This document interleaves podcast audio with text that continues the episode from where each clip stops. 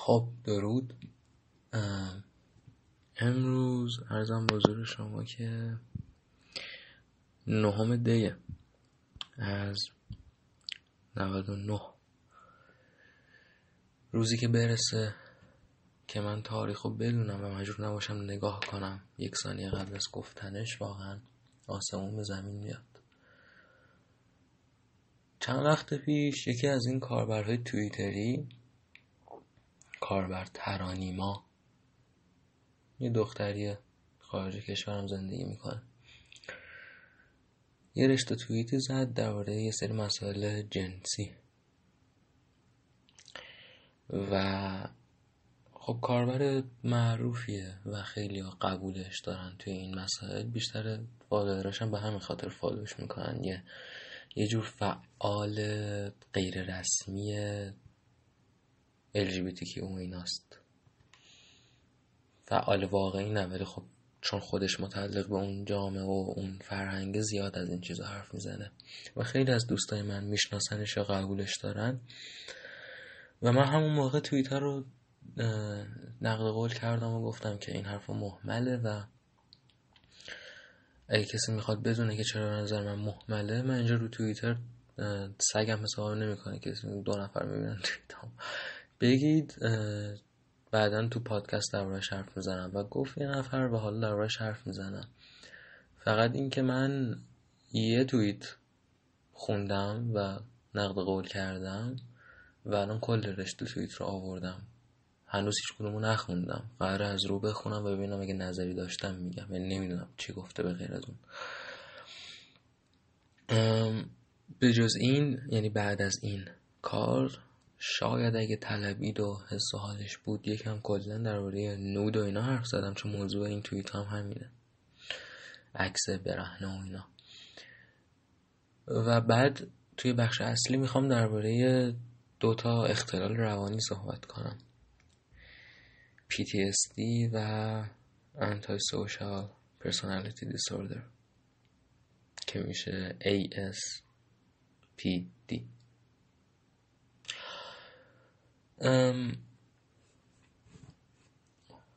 فرموده که این مال یکم قبل مال 17 دسامبر رشته توییت. گفته که آقا باورم نمیشه باید اینو بگم. ولی خواهش می‌کنم اگه زیر 18 سالین به هیچ کس نود ندین. من زیر 18 سال بودم متوجهم که نفع تحقیر آمیزی می‌تونه می‌تونه تحقیر آمیزی بکنه ولی هیچ جوره عادی نیست. یکی که بالای 18 سال ازتون نود بخواد. دقت کردید؟ یه بار اول توییت گفته باورم نمیشه باید اینو میگم یعنی حرف خیلی واضحی داره می‌زنه یه چیز خیلی کریه و ناجوری رو داره نقد می‌کنه. یه بارم اینجا گفته هیچ جوره عادی نیست. یکی که بالای 18 سال از یکی که پایین 18 سال نود بخواد. کارتون تولید پورنوگرافی زیر سن قانونی حساب میشه. که خیلی جاها جرمه.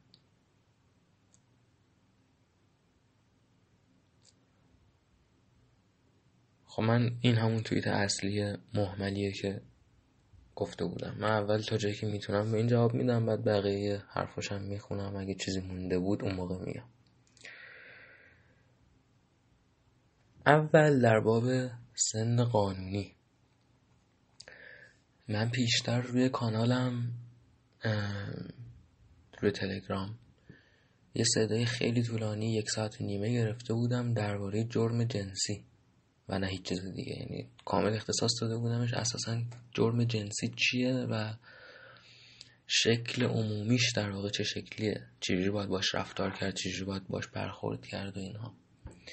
و این حرف رو توی اونجا هم زده بودم. ولی کلا من نه تنها قرار توی این سری پادکست حرفایی که قبلا توی کانال زدم توی صفحه های دیگه زدم و تکرار کنم حرفایی که توی خود اپیزودهای پادکست می‌زنم رو هم توی اپیزودهای دیگه تکرار می‌کنم. یعنی هر دفعه انگار که تازه دارم شروع می‌کنم. این روشیه که میپسندم. یعنی نمی‌خوام هیچ حرف اینجوری باشه که من ارجاع بدم به یه چیز دیگه بگم اگه می‌خواید بفهمید این حرفمو برید فلانجا قبلا یه حرفی زدم. آقا این سن قانونی یکی از بدبختی های بزرگ ماست. سن قانونی. یه چیز من درآوردیه. بلوغ جنسی یک چیز من درآوردی نیست. بلوغ عقلی یک چیز من درآوردی نیست. هرچند یک چیز نسبیه. بلوغ جنسی که اصلا نسبی هم نیست. اتفاق مشخص زیست شناختیه اما سن قانونی یک چیز من درآوردیه. هیچ دلیلی نداره که این سن الان 18 17 نباشه یا 19 نباشه. ریشه به وجود آمدن این چیز من درآوردی چیه؟ ریشش ربط پیدا می‌کنه به همون بلوغ عقلی. چون بلوغ عقلی نسبیه عدد مشخصی نداره یکی ممکنه تو سیزده سالگی عقلش کامل باشه یکی ممکنه تا آخر عمرش اندازه گاو نفهمه.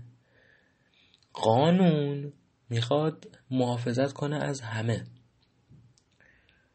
و قانون منطقا این رو میگه این حرف منطقیه که اگه یک آدمی که عقلش می‌رسه از یک آدمی که عقلش نمی‌رسه خدمت جنسی دریافت کنه و حتی خدمت عاطفی دریافت کنه. ولی این بخش دیگه قانون نمیگه. قانون کاری به سو استفاده عاطفی نداره. داره سو استفاده می‌کنه. این که روشنه. و هرچند که در بیشمار موارد نمی‌تونه کاری کنه قانون مثلا دو تا آدمی چهل ساله رو ورز کن یکیشون خیلی باهوشتره.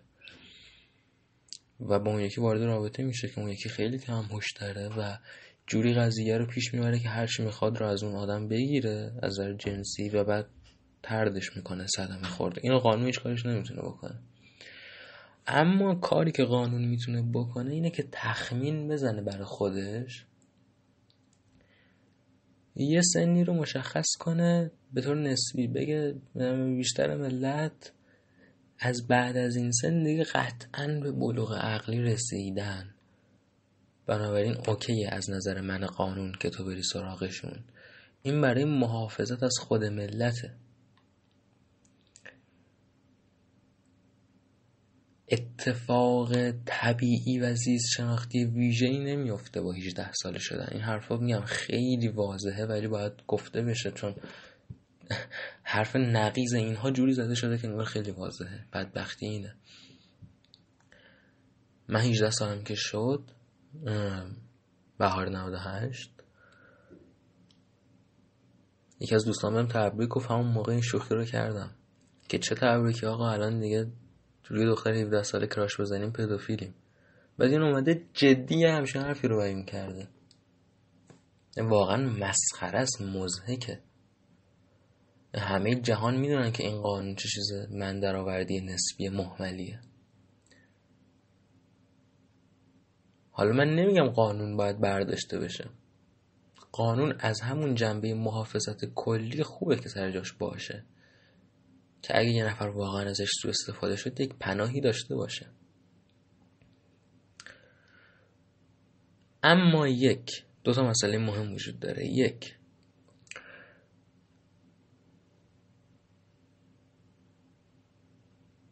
همین قانون هم باید سنش پایین بیاد. بقیده بسیاری از آدمایی که تو این زمین مطالعه کردن و آدمای مترقی تر 18 خیلی بالاست برای قانون سن رابطه جنسی. می‌تونه 16 اینا باشه. 15 16 می‌تونه باشه. دو و این مسئله مهمتره. این مسئله که الان من می‌خوام بهش بپردازم. مسئله اصلی ما مسئله قانونی نیست. ببینید قانون میاد میگه که شما اگر یه نفر رو بکشی من میام تو رو بر میدارم می‌برم تا ابد زندون می‌کنم. خیلی خوب. ولی من که دیگه دلیل نداره بیام بگم قتل کنی تا ابد میفتی زندون. این حرف منطقی نیست از جانب من آدم عادی. حرف احمقانه ای اگه اینو بزنم. من میام برای تو توضیح میدم که قتل چیست؟ آسیب قتل چیست؟ چرا نباید قتل انجام داد؟ و چگونه باید از مقتول شدن در واقع گریخت؟ توی مسئله جنسی ما بحثمون انسانیه چون مسئله جنسی یک بحث انسانیه. کل بحث انسانیه. قانون چیزیه که یک سری نشستن توی سالها به یک قاعده سعی کردن برسن و حالا رسیدن چیزی که بهش رسیدن در 99 درصد مواقع می‌تونست چیز بهتری باشه. یعنی بیشتر قانونهایی که وجود دارن توی دنیا توی کشورها قانون بینقصی نیستن. ولی علوم انسانی چیز مطلق اصلا نداره. اسمش روش هست انسانی. بستگی به فرد فرد بشر داره علوم انسانی. اونچه که مهمه اینه. وقتی که من می‌خوام بدونم یه اتفاقی افتاده دو نفر سکس داشتن. من می‌خوام بدونم که آیا سو استفاده رخ داده یا نه.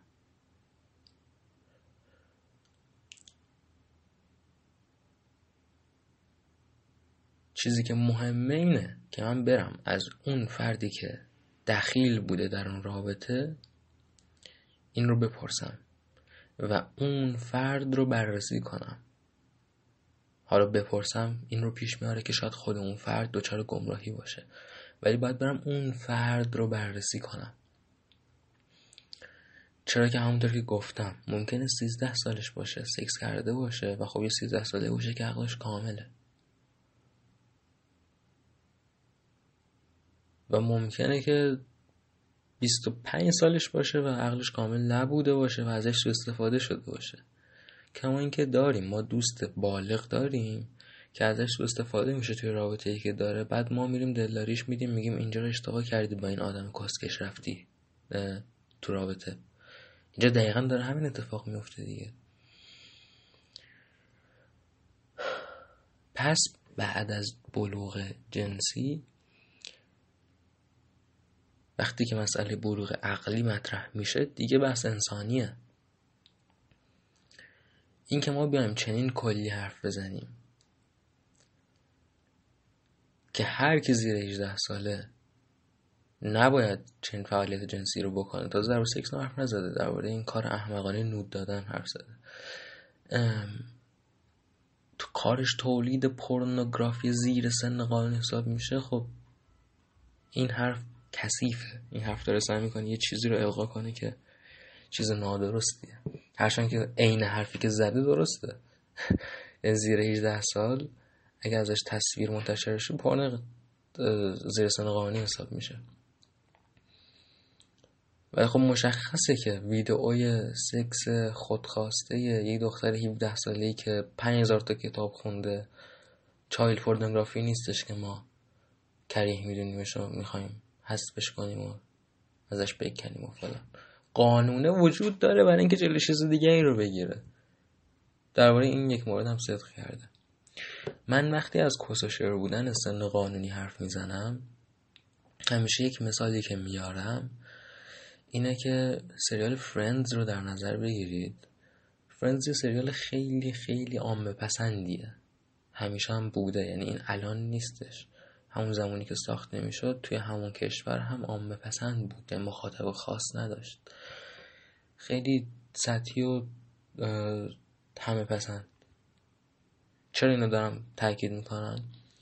چون که توی همون اوایل همون فصل اولیش یه قسمتی هست که توش یکی از این شخصیت اصلی مانیکا وارد رابطه میشه با یه پسری و بعد می‌فهمه که پسره سال آخری دبیرستان اگه اشتباه نکنم.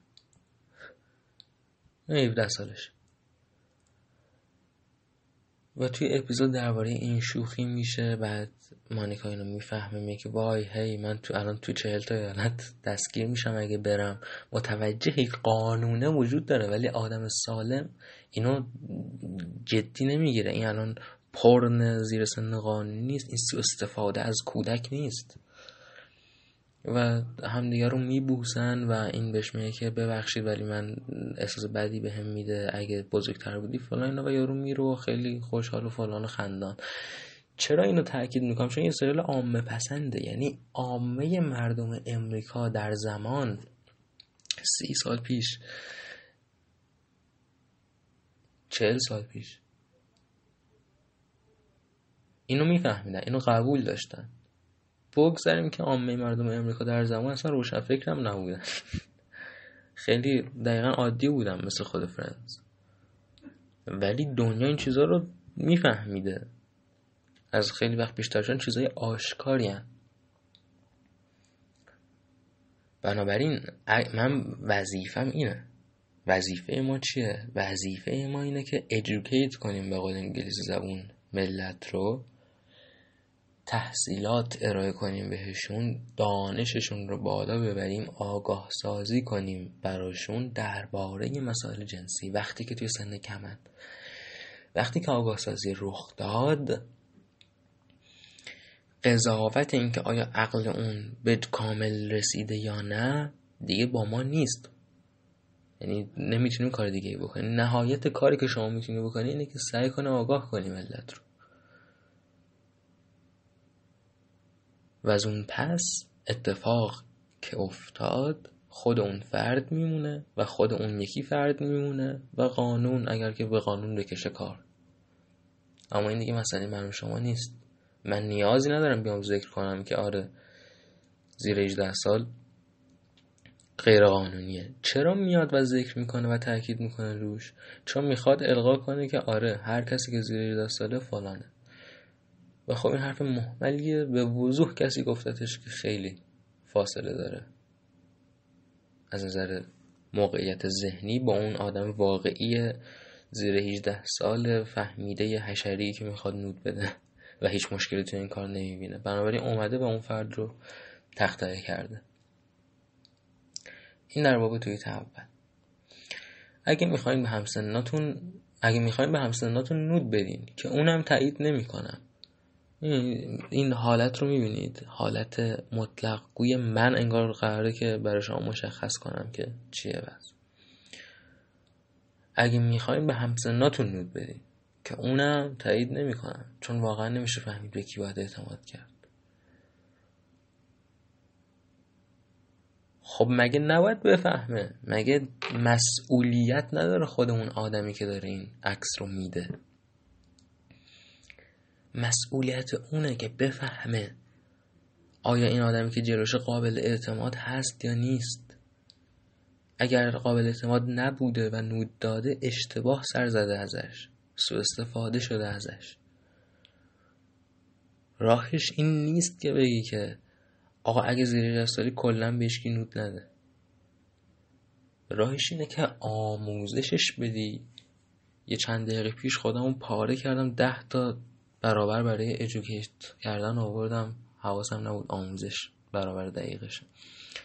راهش اینه که آموزشش بدی درباره مسائل جنسی. آموزشش بدی که بتونه بشناسه شخصیت ابیوسیو رو به قول انگلیسی اون شخصیت استفاده رو. بشناسه سو استفاده رو از علاقه. بشناسه شخصیت مطمئن رو. بشناسه موقعیتی رو که توش خطری نیست. اولا که شاید یک دختری داشته باشه زیر سن قانونی بالای سن قانونی هر کجا. که اصلا تخمش نیست. که عکس منتشر بشه و پخش و فلان.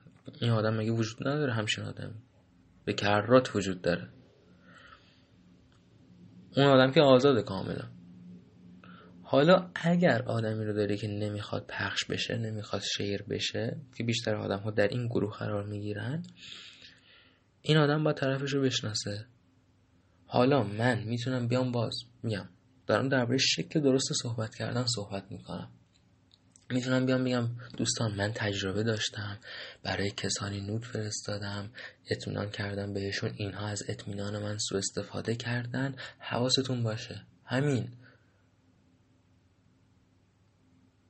اما چنین قانون احمقانه مطلقی رو بستن و در کنارش مجازات کردن و تحقیر کردن اون کسی که رایتش نمی‌کنه به اسم اینکه تو داری چایلد پورنوگرافی تولید می‌کنی واقعا من نمی‌تونم از کثیفی این جمله بگذرم. این نوع درست صحبت کردن نیست. و اینو الان دیدم. تو توییت دوم باز گفته. دقیقا همون لحظه گفتم چقدر من عصبانی می‌کنه. و بازم میگم که تولید محتوای پورنوگرافیک زیر سن حساب میشه. چرا باید گفت؟ آدم تاسف می‌خوره. اگه هیچی جلوتون رو نمی‌گیره حداقل سیف باشین و به ریسکاش آگاه باشین. سپاس پروردگار. الله خداوند عالمین که این یک جمله رو گفت. لطف کرد واقعا. اگه هیچی جلوتون نمی‌گیره حداقل سیف باشین و ریسکاش آگاه باشین.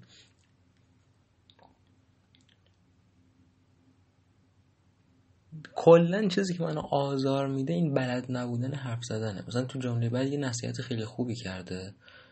اگه که مثلا اطمینان کامل نداری به طرف یه کاری خیلی خوبی که می‌تونی بکنی که چهرهتون نشون ندی توی عکس. برای خود من خیلی اینجوری نوت فرستادن. خیلی چیز رایجی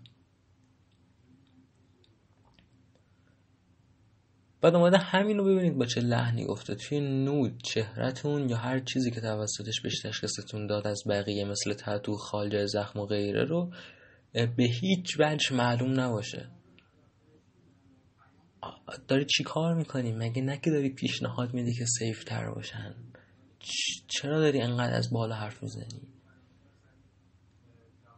بکگراند خونسا باشه و مکان مشخص نباشه. انگار مثلا کارفرماست. داره مثلا دستور میده که عکس رزومت رو چجوری بگیری. عکس حالا فرم تو هرچی بگذاریم که کل این ماجراها برای همه هست. یعنی این سوء استفاده از اطمینان تو مسائل جنسی عاطفی برای همه هست. همون اول بحث سن قانونی رو گفتم. برای دو تا آدم چل ساله هم ممکن رخ بده. پس اصلا و ابدا راهش این نیست که بگی زیر 18 سال نوش نوش بالا 18 سال بفرمایید. نه این مسئله برای همه هست. مسئله اطمینان. راهکارهاش هم برای همه صدق می‌کنه.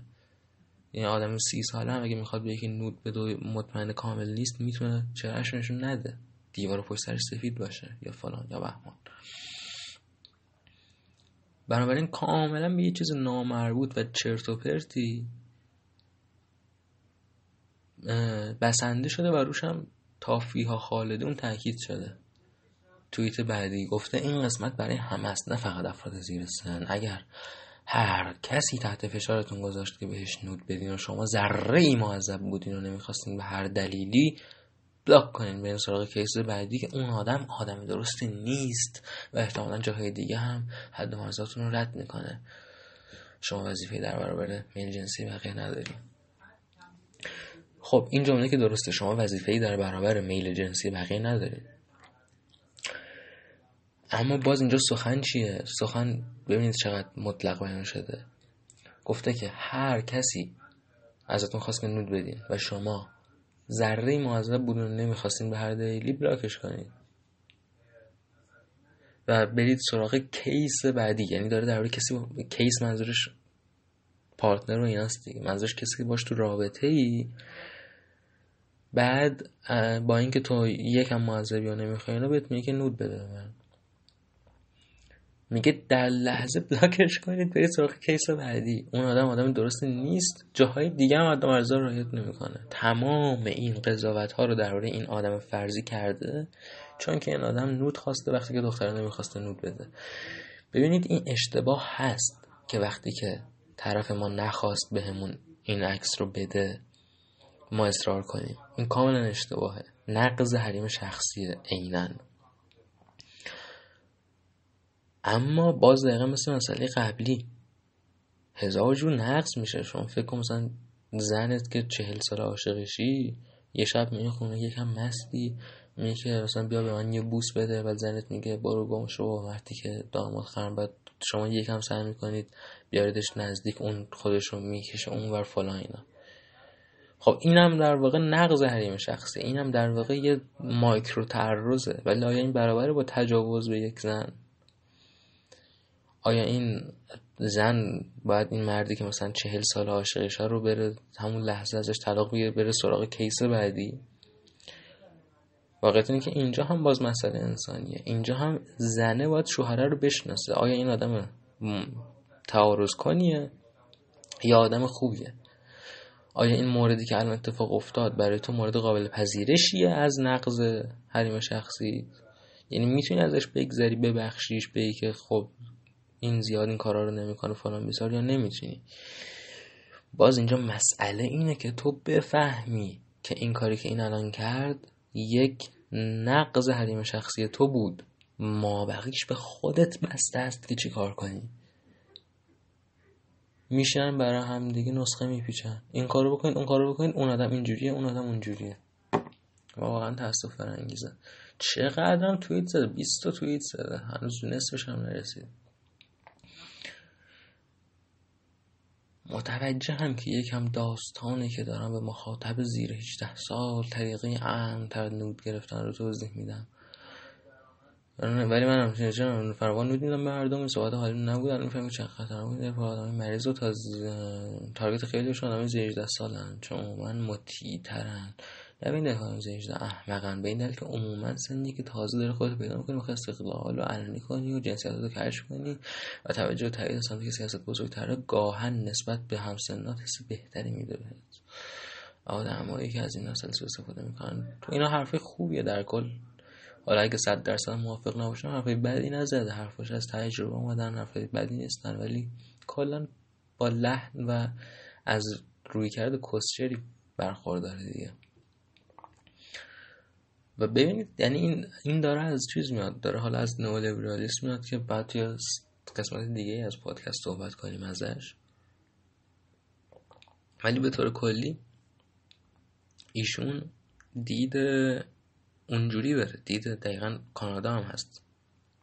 ترانه. اگه اشتباه نکنم. این دیده که اونجا غالبه. دید لیبرالیسم نوعیه که پیدا شده توی امریکا شمالی. و این خیلی چیز مریضی نو لیبرالیسم. میگم باید بعدا درباره صحبت کنم. فکر کنید بعد از اینکه انقدر محافظ کارانه و راستگرایانه و مطلق و کثیف واقعا در یک جاهایی حرف زده درباره قضیه تازه گفته که متوجهم که یکم داستانه که دارم به مخاطب زیر 18 سالی حرفا رو می‌زنم. یعنی احساس کرده که تازه داره کار خفنی می‌کنه که اوه زیر 18 سال من دارم بهش طریقه اهمتر نود دادن یاد میدم. نه تو داری میگی تو داری پرن زیر 18 سال می‌سازی کنه لقت اصلا داستان نیست این چیزی که الان گفتی. میگم این محافظه کاری نئولیبرالیستی تخمیه که حالا بعدا در باش حرف خواهیم زد. حوصله ندارم بقیه توییتاشو بخونم. به نظر حرف زیاد بدی نمیاد. بقیهش بیشتر تجربه شخصی اینا رو تایید کرده. ولی اصل قضیه کسچره که آخرش هم تکرار کرده. جنبندی می‌کنم. اگه زیر 18 سالین تحت هیچ شرایطی نوده public نذارین. باز اینجا public آورده خدا رو شد یکم یکم قاعده رو قانونه که ایشون بیان می‌کنه و به زندگی همه صدق می‌کنه رو شل‌تر کرده. حالا شد nude public. و به افراد بالای 18 سال nude ندین. ها هنوز میگه به افراد بالای 18 سال کلا nude ندین. زیر 18 سال public نذارین. مثلا private سیف اگه باشه اینا با اینکه مورد پیشنهاد نیست که می‌خوام نشون بدم که چقدر احمقانه است تلاش برای نسخه پیش برای تمام بشر به یک حکم.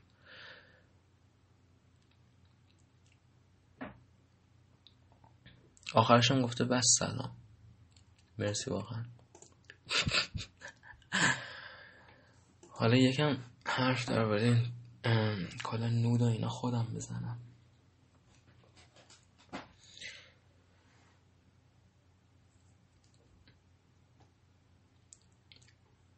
از دید من این عکس نود برای دیگرون فرستادن یکی از بسیار چیزهاییه که ما می‌بینیم که فلزات مشکلی ندارن اما دورشون حاله ای از مسائلی که مشکل دارن.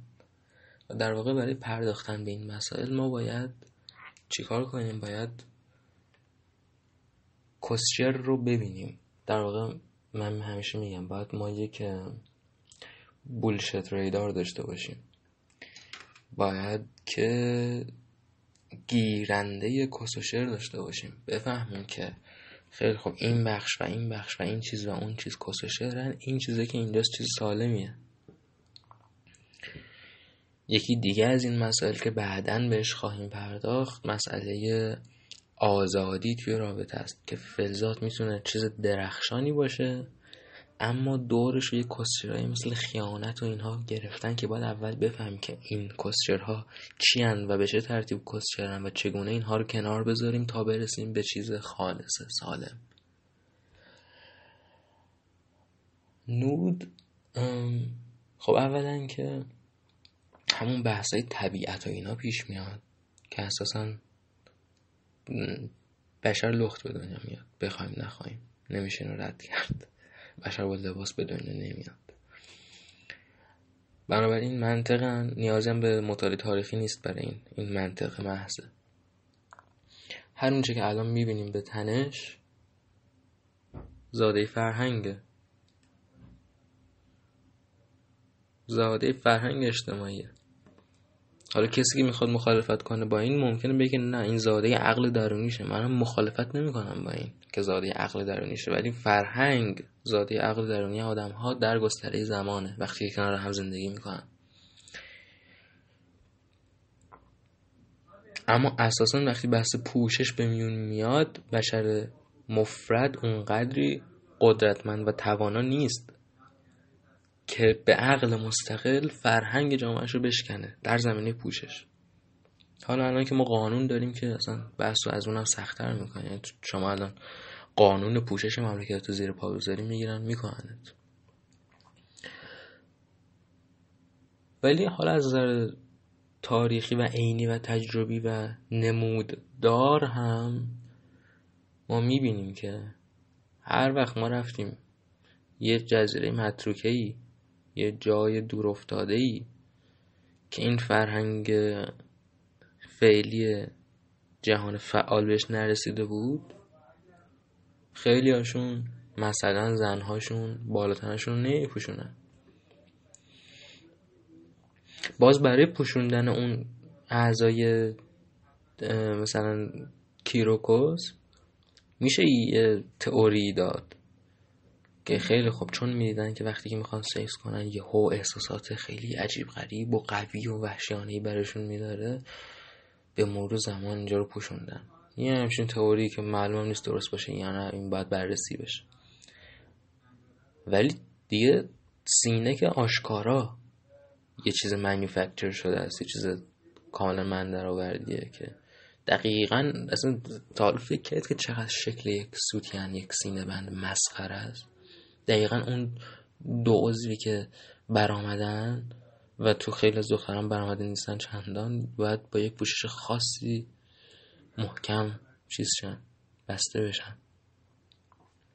چرا این از کجا اومده؟ بنابراین هیچ قبه ذاتی نداره.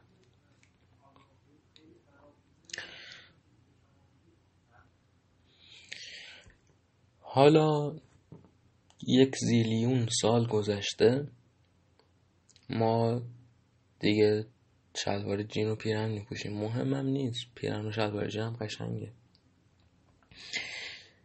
من نمی‌خوام در واقع برگردونم جامعه رو به اون شکل بدوی پوشش چون شخصا دوست دارم این نوع لباس و اینا رو. ولی دلیل اصلی که نمی‌خوام برگردونمش اینه که شخصا نود گرفتن رو دوست دارم. اینجا منظورم عکس گرفتن از خودم نیست منظورم عکس دریافت کردن از بقیه است. و این لذت نود گرفتن از ملت تا حد زیادی وابسته به این فرهنگ پوششی که ما در حال حاضر داریم. قبلا یه قطعه حجبی نوشته بودم. یکی از اون مجموعه چیز بود. تصدیه است. که توش طرف تعریف میکردش که ما تو زندون هیچی بهمون نمی‌دادن.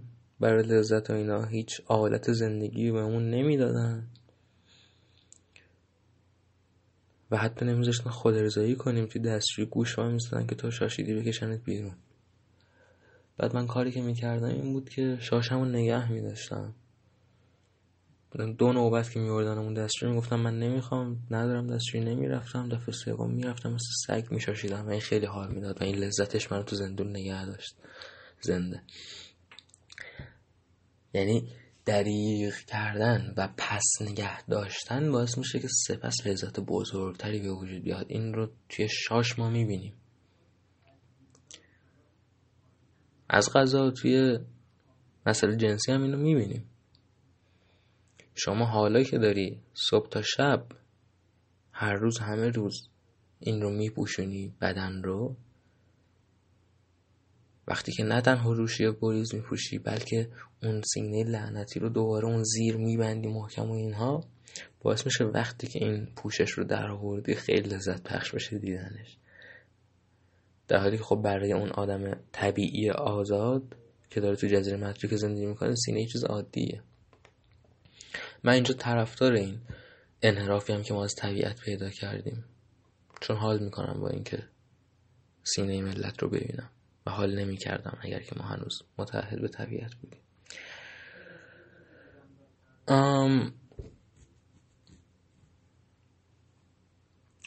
اما همونطور که گفتم حاله از کسوشر دورش وجود داره. یک ابزاری می‌تونه باشه برای خیانت. اینکه آشکاره. اگه شما با یه نفر باشی و به اون فرد اطلاع ندی و پشت سرش به کس دیگه که بهت گرایش داره نود بدی داری خیانت می‌کنی دیگه. داری استفاده عاطفی می‌کنی از اون آدم. از اون آدمی که باش تو رابطه ای و نمی‌دونه. می‌تونه ابزار سو استفاده باشه که همین مسئله بود که الان ترانه در باش توییت زده بود. می‌تونه ابزار تقیان اشتباه باشه. این تقیان اشتباه خیلی اصطلاح خوبیه. باید بعدا دربارش بیشتر حرف بزنم. توی یکی از نوشته های دولت آبادی بهش برخوردم. یعنی طرف صرفا برای اینکه می‌خواد تقیان کنه و اینها در واقع به چیز تن میده به چی میگیم؟ به بدفرهنگی و به صدمه و آسیب تن میده و فکر شده و بشر دوستانه و خود دوستانه کار نمی‌کنه. و نود دادن و گرفتن می‌تونه ابزار این باشه. نود دادن بیشتر. و خیلی چیزای کسری می‌تونه داشته وجود بیاد اما می‌خوام تاکید بورزم می‌دونید من به عنوان وکیل مدافع نود اینجا که فلزات این کار هیچ مشکلی نداره. خیلی هم چیز هیجان انگیز و قشنگیه. و اتفاقا من خیلی تعجب می‌کنم که خیلی بیشتر رخ نمیده. البته الان دیگه خیلی پا گرفته تو این جامعه ایران. ولی خب یکی از دلایل اصلی هم که همینجور بیشتر داره میشه به نظر من همین بد بودن شرایط زندگیه. من توی اوج بد بودن روزگار فکر کنم اواخر 98 به یکی از دوستان می‌گفتم که هیچ وقت بیش از الان گاییدن منطقی نبوده به نظر من. من احساس می‌کنم که ملت وقتی می‌بینن که شرایط خیلی خیلی بد و بسته است وقتی که آخر زمان رو می‌بینن که ما داریم آخر زمان رو می‌بینیم توی این کشور می‌فهمن که چقدر منطقی و زیباست که این عمر دو روزه باقی مونده رو صرف کنن به یکی از لذت درخشانی که هنوز ازشون گرفته نشده و می‌تونن با همدیگه بسازنش و اون لذت جنسیه. این بحث نود.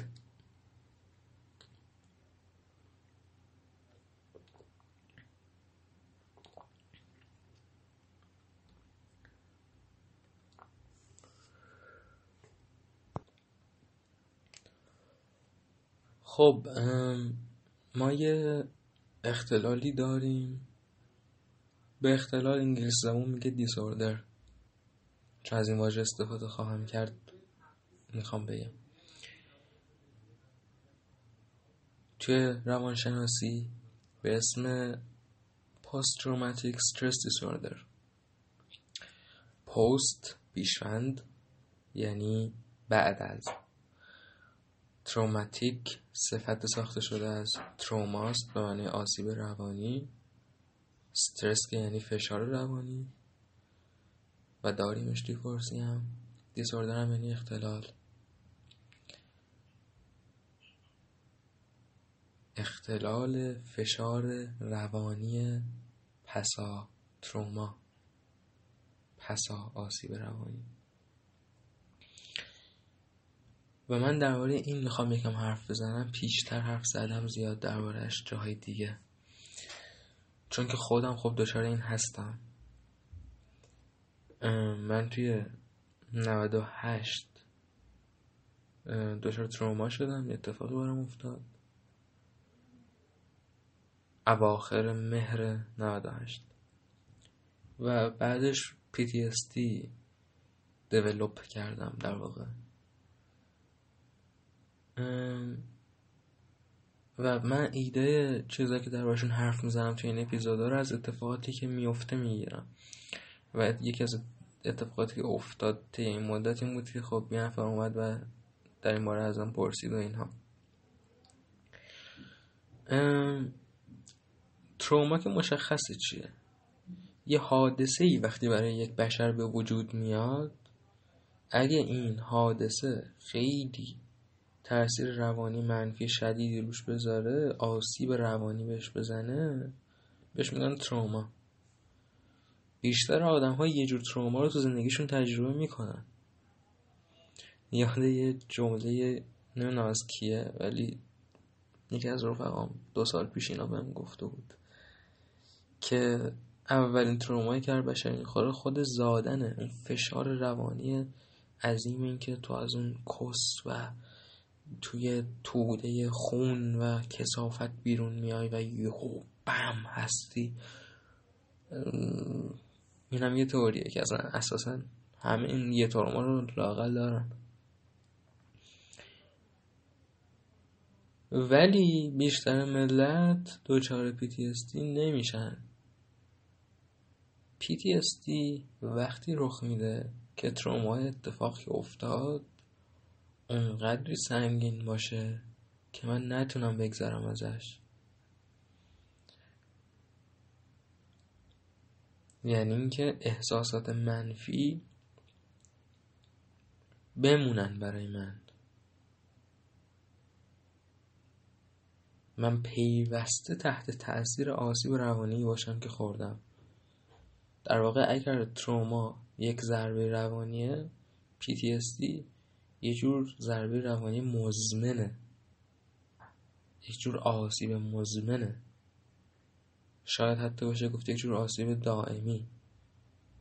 چون بهتر میشه ولی این که مثلا کامل محو و پودر شه و اینا که وجود خارجی نداره. البته خب این حرف رو در همه چیز میشه زد چهار تا سیمتوم اصلی داره. چهار تا نشون داره PTSD که حالا لزوما هم نباید هر چهار تا اینها توی نفر باشه تا ما بگیم که شما PTSD داری. ولی این چهار تا رایجان. یکیش هست بازیستن تجربه تروماتیک. از طریق کابوس از طریق به یاد آوردن از طریق خیال کردن های روزمره. کلا. اینکه من مدام به اون واقع فکر کنم و مدام در واقع دوباره و سه باره و صد باره تجربهش کنم. این یکی از نشونهای اصلی PTSD یکی دیگهش اینه که من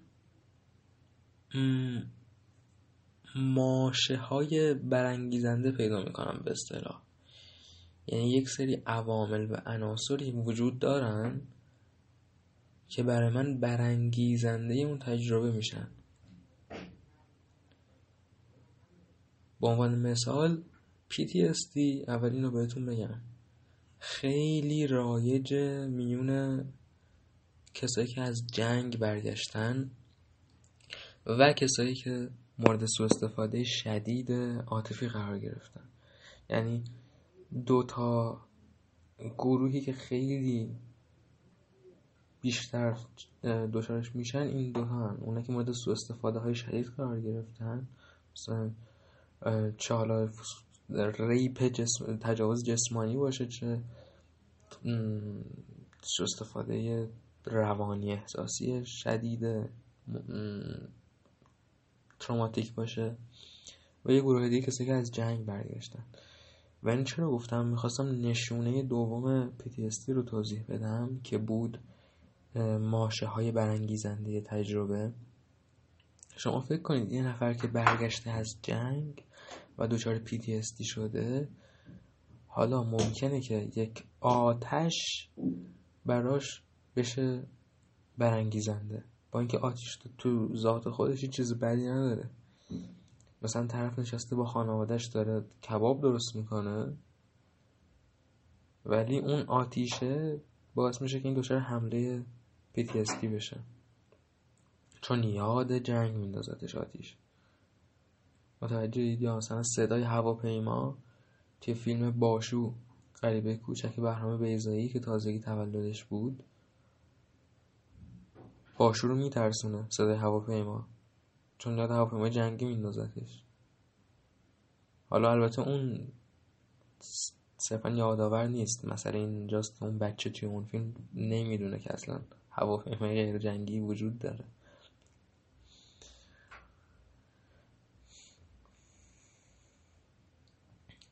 نشونه سوم خیلی ارتباط تنگ و تنگی داره با نشونه قبل. و اون اینه که این فرد اجتناب می‌کنه از هر چیزی که ممکنه براش یادآور تروما باشه. حالا همون فردی که داشتیم دیگه هیچ وقت کباب درست نمی‌کنه. خب ممکنه یک دوستی داشته باشه که دوست دوست اون دوستش یه آدمی باشه که تجاوز کرده بهش. دیگه هیچ وقت با اون دوستش بیرون نمیره. با اینکه ارتباط خیلی غیر مستقیمه ولی برای این برانگیزنده ترماست و این اجتناب می‌کنه.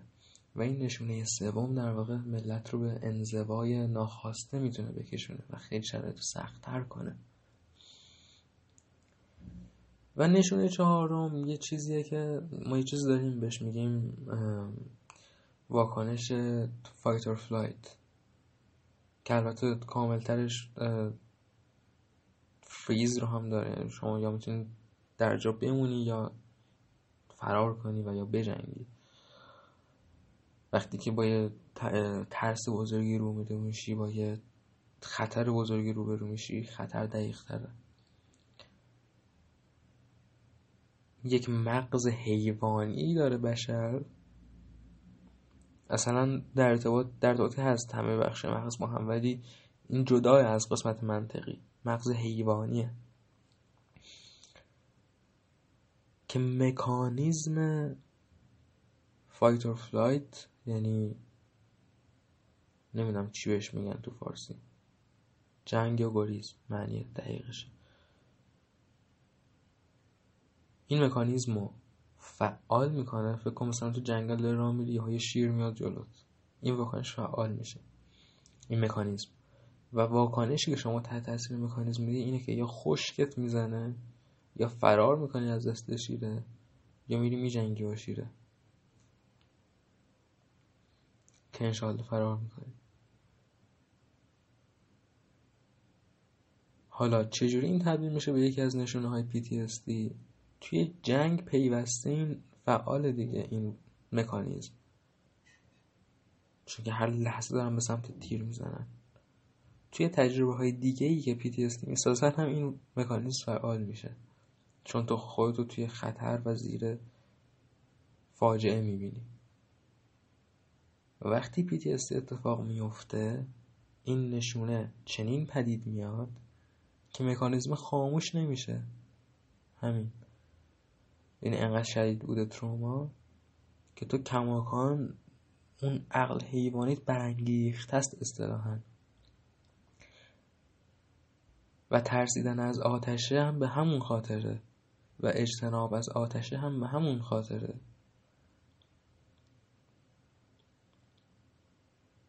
اینا یک یک سری از نشونه هاش بودن که گفتم. که میگم حالا لزوما هم همشون نباید وجود داشته باشه. بعد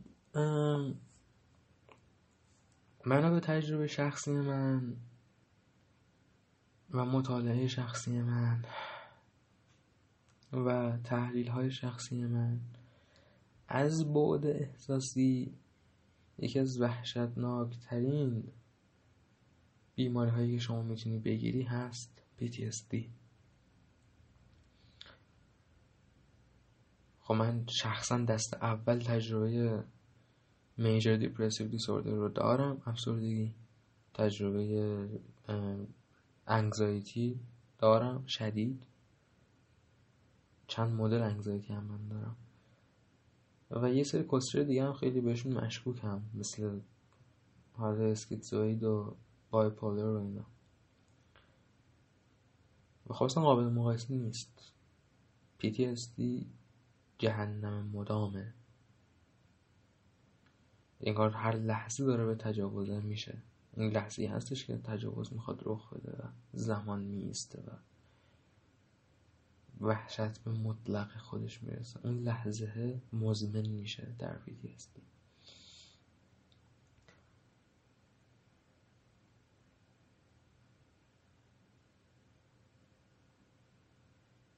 حالا یه اتفاقی که افتاد در طی سالها نمی‌دونم می‌شناسید یا نه جورج کارلین رو. خیلی بهترین کمدین تاریخ میدوننش اونایی که نمیدوننش بهترین هم همه توی پنج تا ده تایی برتر میزننش یعنی کسی که جورج کارلین رو توی ده کمدین برتر تاریخ نظر سواد نداره از نظر بیشتر مردم. و یکی از مورد علاقه شخصی خود منم هست. جورج کارلین یه بیتی داره درباره همین صحبت می‌کنه.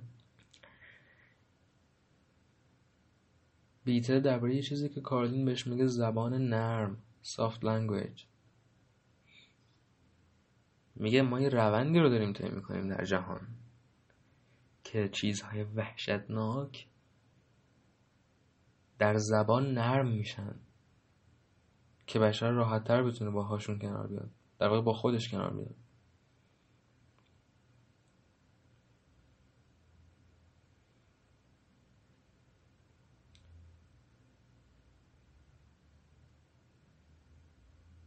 همین PTSD همین مرض. تو جنگ جهانی اول دیده شد. اون موقع بهش می‌گفتن شل شاک. اینا همون چیزایی که کارلین هم دربارش حرف زده و اون خیلی بهتر حرف زده. اگه برید و ببینید. شل شاک. شل یعنی سنگر شاک هم که یعنی شک. وقتی می‌گفتن طرف دوست شل شاک شده یه حالت وحشتناکی بودش که یارو انقدر جنگ فشار می آورد به روانش. جواب می‌کرد. خل می‌شد. یعنی چشاشون گشاد می‌شد فلان اینا. نمی‌تونستن حذف کننش نمی‌تونستن از چیزایی که دیده بودن و تجربه کرده بودن بگذرن. اگر یک جور بهترین جور توصیف کردن وضعیت PTSD باشه به باور من همین نتونستن گذشتن ازه یعنی مغز شما نمی‌تونه از چیزی که تجربه کرده اینن بگذره نمی‌تونه قبول کنه که چنین چیزی رو تجربه کرده.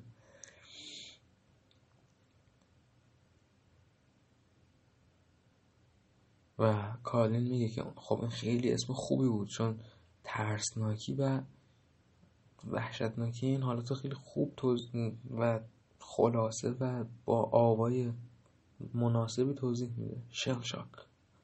شما میشنوی می‌فهمی که داری از چیز ترسناک حرف بعد نمی‌دونم فکر کنم توی جنگ جهانی دوم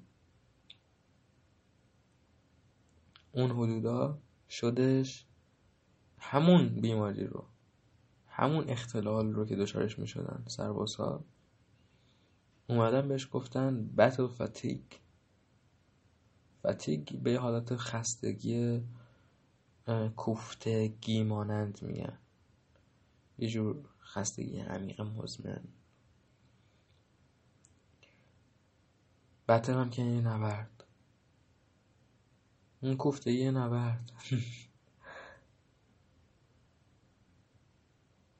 و بعد تو دوران جنگ ویتنام ده هفتاد اینا چی شد؟ اسمش اسم دقیقا همون اختلال شدش پست تروماتیک استرس دیسوردر امیدوارم تاریخ و اینا رو درست گفته باشم. شاید دیرتر اومده باشه شاید زودتر اومده باشه. میگم بیت کارلین رو ببینید. صد برابر بهتر گفته قضیه بخش درباره این شوخی می‌کرد که حالا دیگه یه هایفن هم بهش اضافه کردن دیگه عالی شد. پست تروماتیک رو با یه هایفن می نویسن دیگه. منظور خط تیره خیلی کوچیکه بین پست و تروماتیک یه عبارت چهار کلمی با یه هایفن که اصلا نه هیچ ترسی توش هست نه هیچ وحشتی توش هست نه اصلا هیچ کنه از آدم نمی‌فهمه معنیشون چیه. پست تروماتیک استرس دیسوردر. و یه بخشی از این اتفاق به خاطر ذات ماست که نمی‌خوایم با اتفاقای وحشتناک روبرو بشیم. ملت میمیرن میگن درگذشت. یارو به خدا اعتقاد نداره میگه درگذشت. درگذشت به کجا؟ روحش شاد. آره روحش الان شاده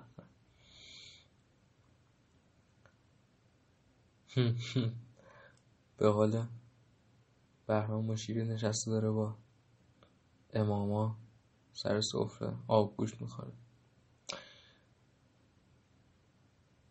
روح شادش یه بخش دیگهش کاملا حساب شده و آگاهانه از سمت دولت ها و اینها انجام میشه. طبیعتا می‌خواستن چهره جنگ رو بهتر نشون بدن. کمتر بد نشون بدن در واقع.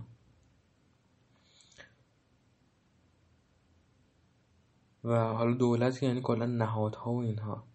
کلا سایکولوژی روانشناسی به این سمت رفته. مدام در طی تاریخ که هی اسمای نرمتر و به ظاهر تخصصی تری روی اختلال ها گذاشته. و همین باعث شده این هم نکته آخریه که کارلین توی اون bit بهش اشاره می‌کنه. همین باعث شده که ملت sensitivity خودشون به قول انگلیسی زبون رو از دست بدن. sensitivity حساسیت رفته. این دیگه راحت میشه از پست تروماتیک استرس دیسوردر حرف زد توی هر جلسه علمی. ولی مثلا برای اینکه از شل شاک حرف بزنی باید در اتاق قفل می‌کردیم. فاک چه خاکی تو سرمون برزیم داریم؟ میگاهیم این فرزندان بشر رو. جلو چشمشون داره رفقاشون کشته میشه.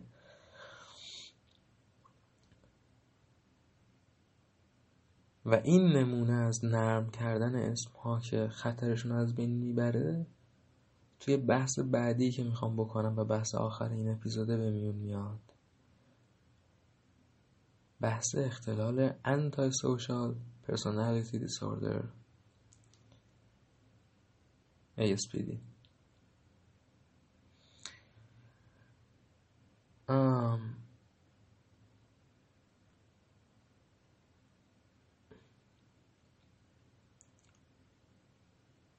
انگلیسی زبون یه واژه‌ای داره سایکوپاتی بعد الان شن... شنیدید همه که مثلا به کسی که روانیه میگیم سایکو دیگه تو این زبون. و خیلی چیز عادی هم شده. مثلا یارو دوست دخترش خیلی حسوده میگه she's one of those psycho girls این سایکو در واقع از اینجا اومده. یعنی سایک خالی و اینا که لزوما معنای بدی القا نمی‌کنه. در واقع از سایکوپت اومده. اگه اشتباه نکنم. شاید شاید اشتباه کنم ولی کلا در تاریخ کم پیش میاد. پرام تبا اشتباه کنه می‌دونید همینجور کسچر رو هوا حرف می‌زنم بعد باید بعدش زیر کنم که شاید اشتباه می‌کنم. انقدر کسشر من در آورده میگم. یه psychopath اومده. که اسم اون فیلم معروف هیچکاک هم هست سایکو. 1960 در سایکو هم باید حرف بزنم تو این پادکست. خب این حالت چیه؟ این حالت قبلا که تو روانشناسی هم معتبر شناخته می‌شد. الان تو روانشناسی معتبر شناخته نمیشه. تبدیلش کردن به یعنی تجزیهش کردن به یکی دو تا اختلال دیگه و اسم حرفه روشون گذاشتن. ولی کماکان در دادگاه و در جرم شناسی و در فرایندهای قضایی این اعتباری داره. سایکوپاتی. این ترم این اصطلاح. اعتبارش چیه؟ اعتبارش اینه که شما این تست رو میدی یک تستی داره یک پرسشنامه ای داره که مشخص می‌کنه که شما چه میزان سایکوپتی سایکوپت برابرش اگر اشتباه نکنم برابری که فرهنگستان زبان مشخص کرده روان آزاریه سایکوپتی سایکوپت میشه روان آزار منم از این فارسی فارسیشو میگم. می‌خواد مشخص بشه که شما چه میزان روان آزاری یه عددی هم بهت میدن. اگه اشتباه نکنم از ده بود یادم نمیاد. مثلا حدود یک سال پیش این چیزا رو خونده بودم. و خیلی خیلی خیلی شرایط خطرناکیه. روان آزاری بسیاری از قاتل های زنجیره تاریخ همین اختلال رو داشتن. میگم واسه همینه که واژه سایکو پدید اومده. باز اگه اشتباه نکنم.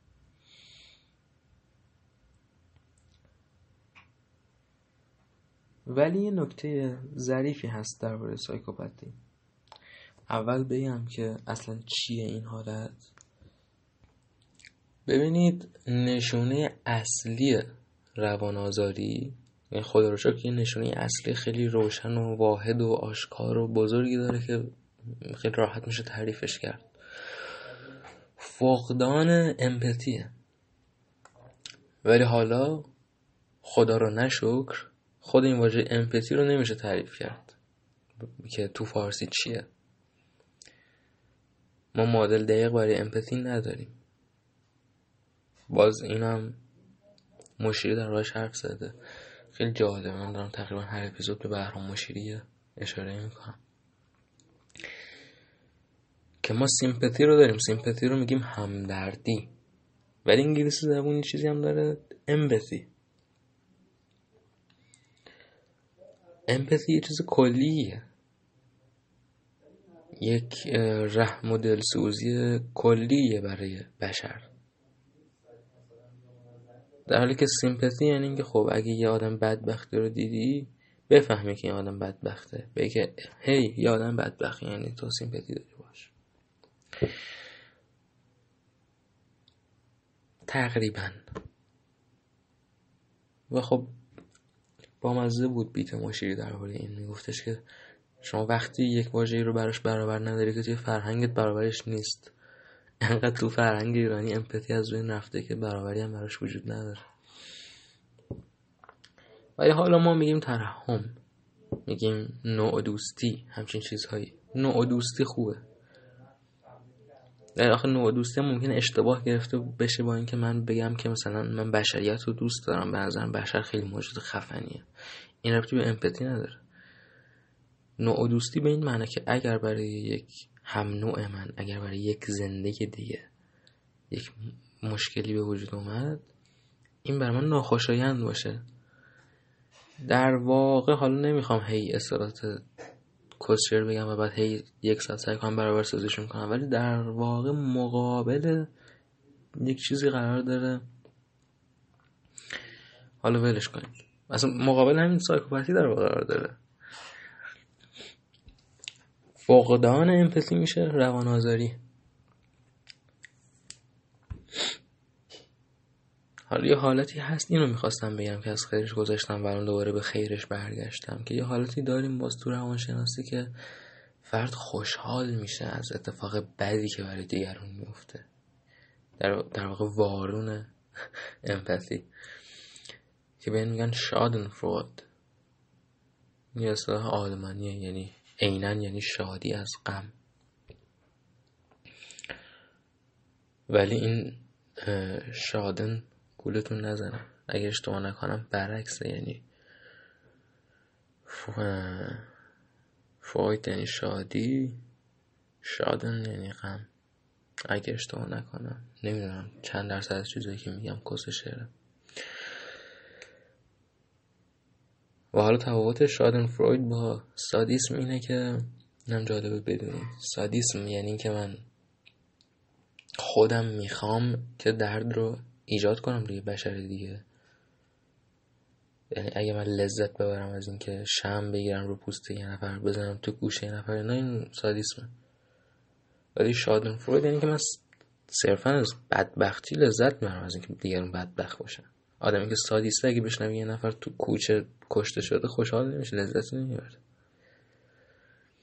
و آره از اسم مارکید ساد گرفته شده سادیسم.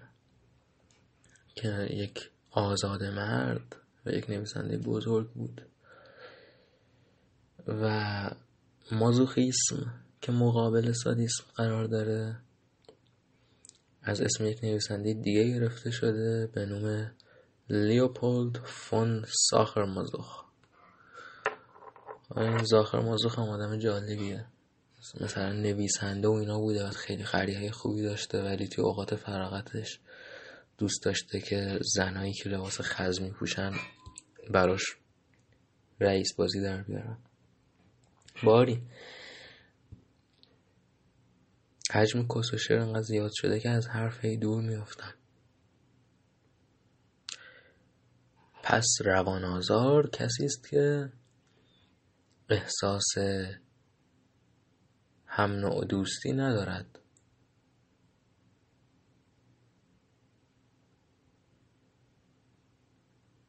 یعنی اینکه اساسا اگه ببینه که یه نفر مثلا تو خیابون میفته زمین احساس بدی بهش دست نمیده. اگه بشنوه که یه نفر کشته شده احساس بدی بهش دست نمیده. اگه در لحظه چاقو برداره گلوی کسی رو ببره احساس بدی بهش دست نمیده. این در شهید ترین حالتشه.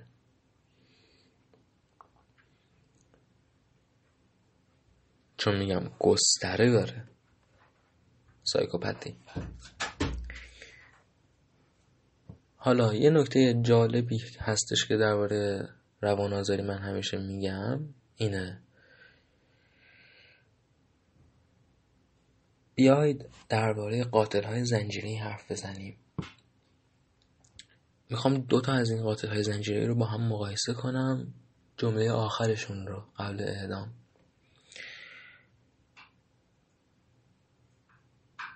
یه قاتل معروفی ما داریم به نام تد باندی.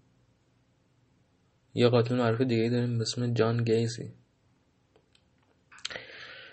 جان گیسی همونی که لباس دلقک میپوشید و معروف به قاتل دلقک و این کس شده. خیلی برای مردم هیجان انگیز دیگه. او قاتل بود و دلقک بود و فلان. تد باندی هم که خوش قیافه بوده و اینا. معروف قاتل زنجیره‌ای در حال حاضر فکر کنم همین تد باندی باشه بیشتری هم میشناسنش. اینا دوتاشون هم اعدام شدن.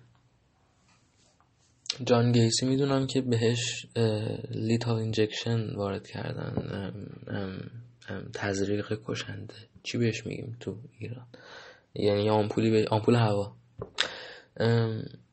اگه اشتباه نکنم. ولی تد باندی رو نمی‌دونم چجوری کشتنش. شاید صندلی الکتریکی اینا بوده.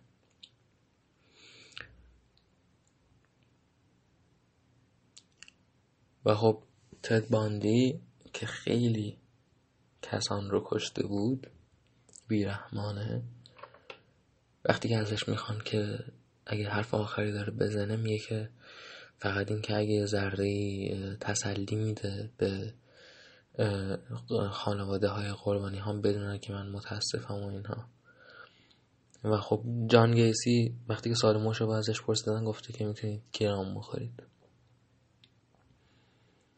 نکته بامزه اینه که تد باندی یه روان آزار خیلی خیلی شدید بود. سایکوپت بلفتره بود. جان گیسی من ندیدم همچین تستی ازش.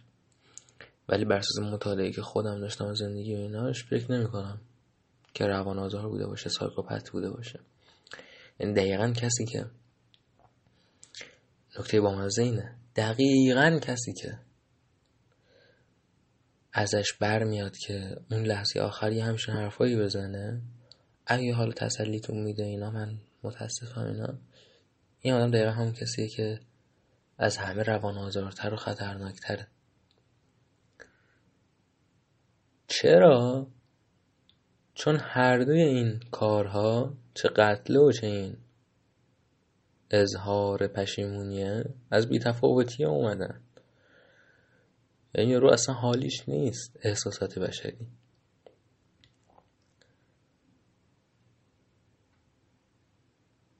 دقیقا همون چیزی که کشوندتش به انجام قتل باعث میشه که وقتی بهش که اشتباه و وای وای ریدی که اینا و حال دیگه راهی نداره برای ادامه دادن اینها به که خب اگه خوشحالتون می‌کنه من متاسفم. اما خب یادم مثل جان گیسی قضیه پیشده تری داشت. اون به نظر من یکی از نمونه هایی که نشون میده که چقدر فرهنگ سازی و اینها می‌تونه کمک کنه به کم کردن جنایت. یادم بود که از بچگی پدرش آدم خیلی خیلی تخم سگی بوده همیشه میزدتش با کمربند و فلان و بیسار و اینا. هیچ وقت تاییدش نکرده هیچ وقت تشریفش نکرده. عملا پدر جان گیسی باید بررسی بشه باید نکوهش بشه. ولی کی می‌دونه پدر جان گیسی؟ یا اولاغ دامال خمری بوده توی گوشه امریکا مرده. کی می‌دونه کیه؟ خب این یه آدم بدی که میشه جلوشو گرفت. حتی میشه درمونش کرد اگر که انقدر عشق اعدام نبود امریکایی جماعت. راه بسته نیست. به باور من میگم. حالا بگذاریم که حتی اگه راه بسته باشم حبس اول باید بکشه هر کس. اصلا اعدام غیر انسانی ترین و وحشیانه ترین کار ممکنه. یه روزنامه زردی دارن امریکایی ها به نام سان دسان این از هزار سال پیش تا کنون زرده این همیشه همین آشغالی بوده که الان هست. به این معروفه به زرد بودن.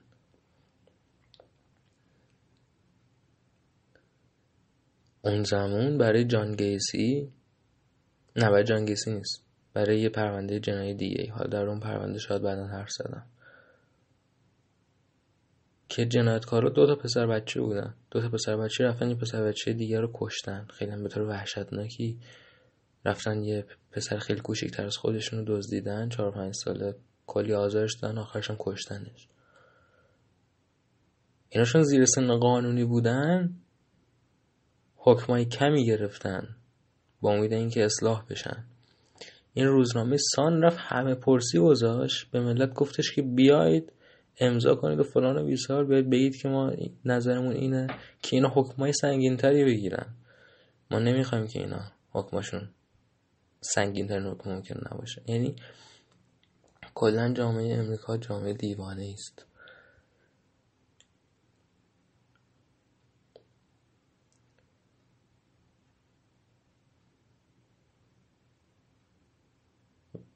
یه قاتل زنجیره دیگه که یکی از کیس های مورد علاقه منه. بعدم باید حتما دربارش حرف بزنم. جفری دامر. جف دامر به اعدام محکوم نشد. توی یه ایالتی بود که حکم اعدام نداشت. قاعدتا باید اینجوری بوده باشه. وگرنه که خب قتل ثابت شده داشتی آره احتمال توی یه ایالتی بوده که حکم اعدام نداشته یعنی چون اخیرترم هست. کم کم داشته به این سمت می‌رفته دنیا. رفت زندون نفع برداشت کشتش. آقا خوشحال خوشحال شده بودن جشن گرفته بودن همه این امریکایی ها. هورا هی. به کشتنش قهرمان ساختن از اون زندانی احمری که زده کشته. ملت واقعا شوتن فکر می‌کنن که مثلا این چه کمکی می‌کنه؟ اینکه یه زندگی دیگر هم شما گرفتین.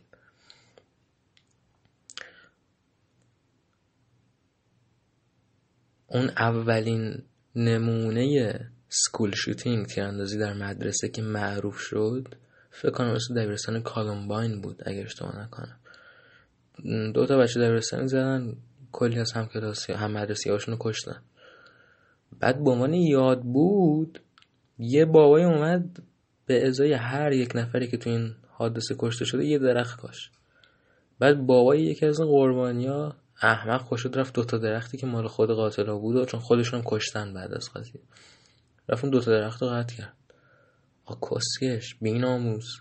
تو تو درخت یعنی اون اون بچه‌ای که کارش به جایی کشیده که توی 17 سالگی 16 سالگی قتل انجام بده و بعدش خودش رو بکشه اون قربانی نیستش. لیاقت یه درخت کسچر نداره. بی پدر.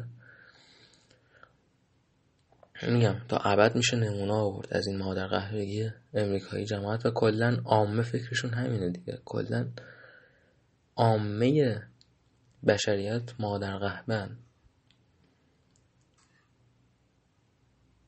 اما حالا که گفتم من کاملا مخالف اعدامم اگر که قرار بود یک جور آدم اعدام بشه با این بازی آشنا هستید اگه یه نفر بنظرت اعدام باید بشه اون کیه؟ به نظر من باید آدم روان آزار می بود. بازم به نظرم نباید اعدام بشه ها دقت کنید. میگم ولی اگر قرار بود یعنی به نظر من سنگین ترین خطرناک ترین نوع آدم سنگین ترین خطر محتمل رسوی یک آدم در حالت سایکوپتیه یعنی تدباندی صدمه پیوسته است. وقتی شما اون پرسشنامه رو میدی و عددی اونقدر بالا می‌گیری یه صدمه پیوسته ای برای بشریت. چه سریعتر دور بشی از بشریت مفیده. ولی خب همین کار رو هم میشه با حبس ابد دست پیدا کرد. بهش بر همینی که میگم مخالف اعدامم حالا چرا این دوتا رو با هم گفتم؟ روان آزاری و پساتروما رو؟ چون خیلی اوقات دخیلن با هم دیگه. روان آزار همیشه که نمیره قتل زنجیره ای کنه. به خصوص اگه حالا یکم نمرش کمتر باشه. خیلی از اوقات میره مثل بقیه زندگیشو می‌کنه. چون همونطور که تد باندی هم لحظه اعدامش فهمیده این آدم هم می‌فهمه. قاعده بازی آدم های عادی رو. تا حدی می‌فهمه که بتونه زندگی کنه بینشون. و اون وقت این آدم می‌تونه وارد رابطه عاطفی بشه رابطه رومانتیک بشه می‌تونه وارد فضای کار بشه هزار جا راه پیدا کنه و هر جا که راه پیدا کنه. روان آزار صدمه هم راه پیدا می‌کنه. و اگر آدم روان آزار به عنوان مثال وارد رابطه عاطفی جنسی بشه یکی از محتمل ترین اتفاقی که می‌تونه پیش بیاد اینه که پارتنرش رو دچار تروما کنه و پس تروما. موردی که من دچارش شدم. 98 این بود که با یه آدمی سعی کردم وارد رابطه بشم و اون آدم با توجه به شناخت عمیقی که من ازش پیدا کردم و حرفهای بسیار زیادی که زدیم با هم و مطالعه بسیار زیادی که من در باب جرم شناختی و جرم شناختی در باب جرم شناسی و روانازاری دارم. اون آدم سایکوپت بود.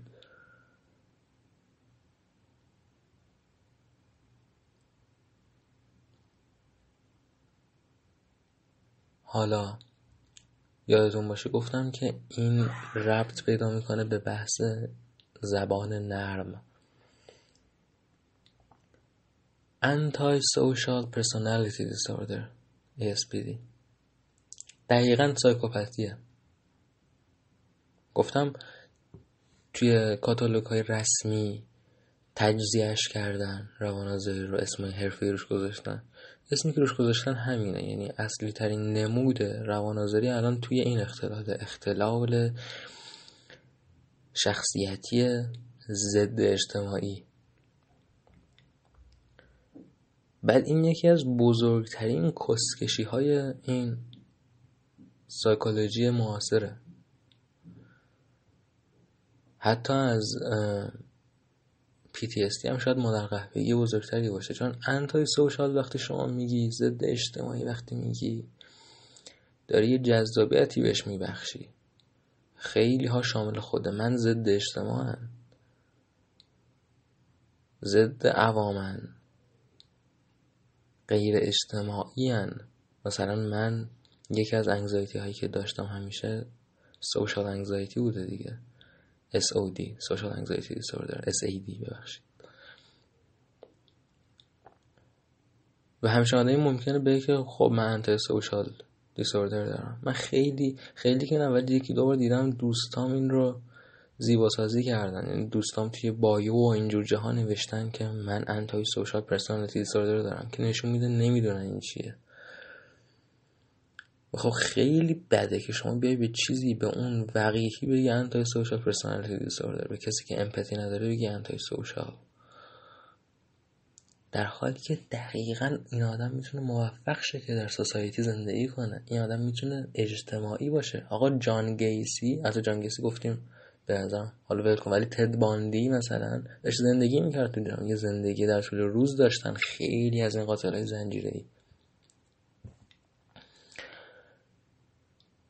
functional بودن. به قول انگلیسی زبون یعنی زندگیشون به بنبست نمی‌خورد. اجتماعی اینا بودن بعد کافی ولی خب روان آزار بودن. و ما این اصطلاح خوشگل سایکوپاتی که دقیقا القا می‌کنه اون دیوانه روانی رو و برابر فارسیش هم خیلی قشنگه روان آزار این دیگه ته ته بیماری روانی روان آزار تمام. رها کردیم و میگیم انتای سوشال پرسونالیتی دیسوردر این اسم فعلیشه به حال.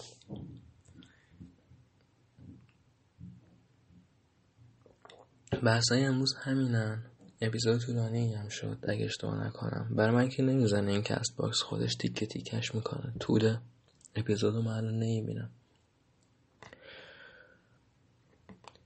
امیدوارم مجموعه این حرفا درباره شرایط روانی درباره رویکردهای تاریخی به شرایط روانی به جرمهای مختلف درباره رویکردهای شخصی به جرمهای مختلف جرم جنسی و دیگر جرمها. امیدوارم مجموعه این حرفا بتونه کمکی کنه واقعا. حالا در ادامه تاریخ برای هر کس که شد برای یک نفر هم که شد که می‌دونید محافظت بهتری بتونه بکنه از خودش واقعا.